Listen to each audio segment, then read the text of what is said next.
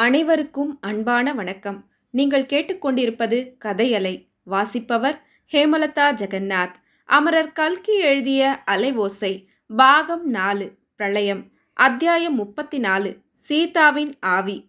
தலைக்கு மேலே வெள்ளம் ஓடிக்கொண்டே ஓடிக்கொண்டே ஓடிக்கொண்டே இருந்தது. நெற்றியின் மேலே அலை மோதிக்கொண்டே மோதிக்கொண்டே மோதிக்கொண்டே இருந்தது. காதில் ஹோ என்று இறைந்த அலை ஓசை பல்லாயிரம் மக்களின் சோகம் நிறைந்த ஓலத்தை ஒத்த அலைவோசை மற்ற எல்லா ஓசைகளையும் அமுக்கிக் கொண்டு மேலெழுந்த பேரலையின் பேரோசை கேட்டுக்கொண்டே கேட்டுக்கொண்டே இருந்தது.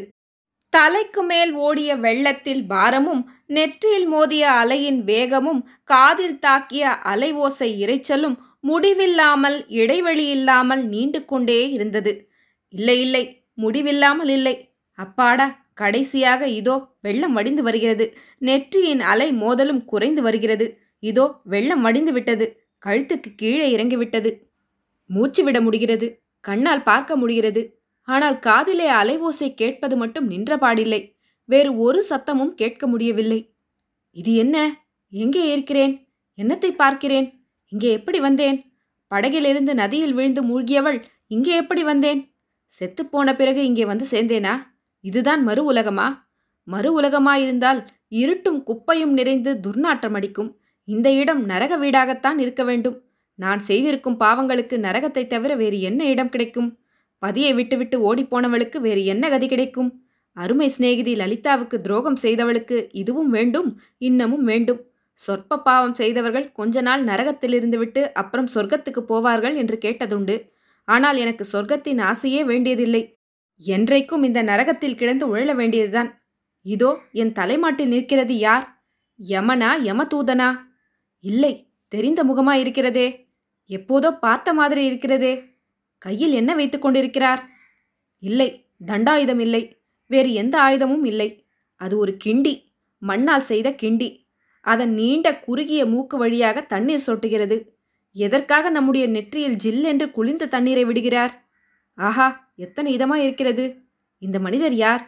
சீதா சட்டென்று படுக்கையிலிருந்து எழுந்து உட்கார்ந்தாள். படுக்கை என்பதும் தரையில் விரித்திருந்த ஒரு பழைய கம்பளிதான். அது உடம்பில் மேல்பட்ட இடங்களில் சொரசொரவென்று குத்தியது. அதை பொருட்படுத்தாமல் தன் நெற்றியில் சொட்டு சொட்டாக தண்ணீரை விட்ட ஆசாமி யார் என்று நன்றாக திரும்பி பார்த்தாள்.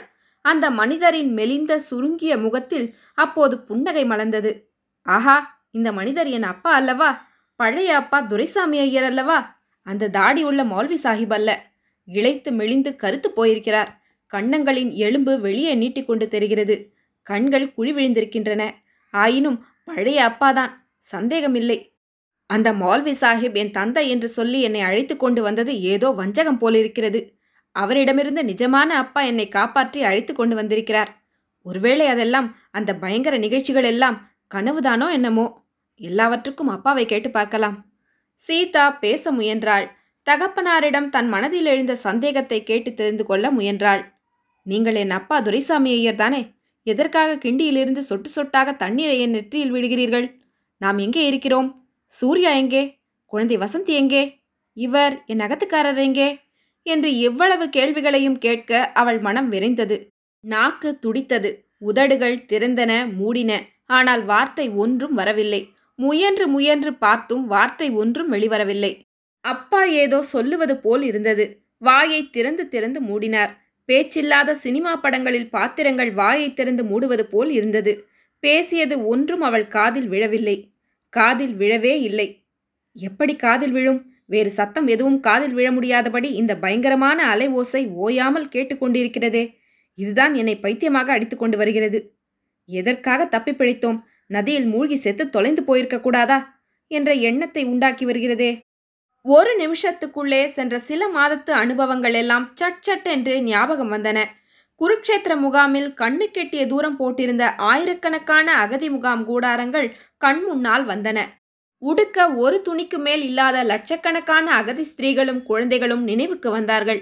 சில நாள் குடித்தண்ணீருக்கு பட்ட கஷ்டம் நினைவு வந்தது. இன்னும் சில நாள் பெருமழை பெய்து கூடாரத்துக்குள் முழங்கால் ஆழம் தண்ணீர் நின்ற காட்சி நினைவுக்கு வந்தது. தனக்கு கடுமையான ஜுரம் வந்ததும் அப்பாவும் சூர்யாவும் தனக்கு செய்த சுற்றுசைகளும் நினைவுக்கு வந்தன. ஒரே ஒரு நாள் அகதி முகாமில் ஓரிடத்தில் பெரும் கூட்டத்தைக் கண்டு தான் அங்கே சென்று பார்த்ததும் காந்தி மகாத்மா கூட்டத்தின் நடுவில் நின்று ஏதோ பேசியதும் நினைவுக்கு வந்தன. துரதிர்ஷ்டம் அந்த அவதார புருஷர் பேசிய பொன்மொழியை தன் காதுகள் கேட்க கொடுத்து வைக்கவில்லை. காந்தி மகான் ஏறியிருந்த காருக்கு பின்னால் சென்ற பெரும் ஜனக்கூட்டத்தோடு அவளும் சென்றாள். அகதி முகாமிலிருந்து அவள் புறப்பட்ட போது தானும் அவருடன் போய்விட பிரயத்னம் செய்தாள். அந்த முயற்சி பலிக்கவில்லை. பக்கத்தில் இருந்தவர்கள் அவளை தடுத்து நிறுத்திவிட்டார்கள். அதற்கு பிறகு கடுங்குளிர் காலம் வந்தது. அந்த குளிரிலும் பனியிலும் கூடாரத்தில் வசித்தால் தன் உயிருக்கு ஆபத்து வரலாம் என்று அப்பாவும் சூர்யாவும் எண்ணினார்கள். ஆகையால் ஒரு மச்சு கட்டிடத்துக்கு அழைத்து போக வேண்டும் என்று தீர்மானித்தார்கள். ரொம்பவும் சிரமப்பட்டு அகதி முகாம் அதிகாரிகளிடம் அனுமதி பெற்றுக்கொண்டு குருக்ஷேத்திரத்திலிருந்து பிரயாணமானார்கள். பானிபத் என்னும் பட்டணத்துக்கு வந்து சேர்ந்தார்கள். அங்கே அதிர்ஷ்டவசமாக ஒரு பழைய காலத்து முஸ்லிம் பக்கிரியின் சமாதி மண்டபம் காலியாயிருந்தது. அந்த இடத்தை இவர்கள் பிடித்து கொண்டார்கள். அதில் வசித்து வந்தார்கள்.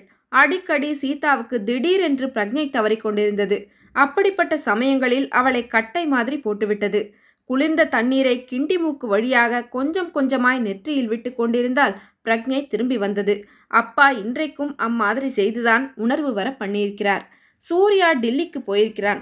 ஆம் டில்லியிலேயே ஜாகை கிடைக்குமா என்று பார்த்து வரப்போயிருக்கிறான் தாரிணியையும் வசந்தியையும் இவரையும் பற்றி கூட ஏதாவது தகவல் கிடைக்குமா என்று விசாரித்து வருவதற்கு போயிருக்கிறான். அது மட்டுமல்ல காந்தி மகாத்மாவை பற்றி விசாரித்து கொண்டு வருவதற்கும் போயிருக்கிறான். சீதாவின் மனதிற்குள் அடிக்கடி தான் இனி வெகு காலம் பிழைத்திருப்பது துர்லபம் என்று தோன்றிக் கொண்டிருந்தது. பிழைத்திருக்க அவள் விரும்பவும் இல்லை. பேசும் சக்தியை வாய் இழந்துவிட்டது. பேச முயன்றால் தாடைகள் வலிப்பதைத் தவிர வேறு பயன் ஒன்றும் இல்லை. காதோ கேட்கும் சக்தியை அடியோடு இழந்துவிட்டது. ஒரு பயங்கரமான அலை ஓசை காதில் சதா சர்வ காலமும் கேட்டுக்கொண்டிருந்தது எப்படியும் சீக்கிரம் தன் உயிர் போவது நிச்சயம். அதற்குள் தன் அருமை குழந்தை வசந்தியை ஒரு தடவை பார்த்து கட்டி முத்தமிட வேண்டும். அப்புறம் வாழ்விலும் தாழ்விலும் இன்பத்திலும் துன்பத்திலும் விழிப்பிலும் தூக்கத்திலும் நன்மையிலும் தீமையிலும் தன்னுடைய வழிபடு தெய்வமாக கொண்டு போற்றி வந்த காந்தி மகாத்மாவை இன்னொரு தடவை தரிசிக்க வேண்டும். அவருடைய புனிதமான திருமேனியை தொட்டு கண்ணில் ஒற்றிக்கொள்ள வேண்டும். அவளுடைய மனோரதம் இவ்வளவுதான். இதையெல்லாம் பற்றி சீதா மின்னல் மின்னும் வேகத்தில் சிந்தித்துக் கொண்டிருந்த போது அப்பா துரைசாமி ஐயர் சூடான டீ போட்டுக்கொண்டு வந்தார். சீதா வாங்கி சாப்பிட்டாள். பிறகு அப்பாவை தொட்டு கூப்பிட்டு சமிக்ஞையினால் சூர்யா எங்கே? இன்னும் வரவில்லையா? என்று விசாரித்தாள்.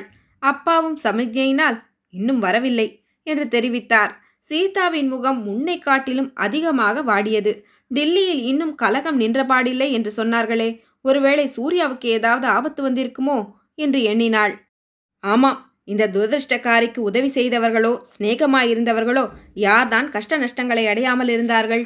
நான் இந்த உலகத்தை விட்டு தொலைந்து போனால் எத்தனையோ பேர் சுகமடைவார்கள். ஆனாலும் எனக்கு இன்னும் முடிவு காலம் வரவில்லையே. பஞ்சாப் பயங்கரத்தில் எத்தனையோ லட்சம் பேர் செத்து போனார்கள். நான் மட்டும் சாகவில்லையே. எல்லா ஆபத்துகளுக்கும் பிழைத்து உட்கார்ந்திருக்கிறேனே. சீதா தன் தலைமாட்டில் பத்திரமாய் வைத்திருந்த காந்தி மகாத்மாவின் படத்தை எடுத்து பார்த்தாள்.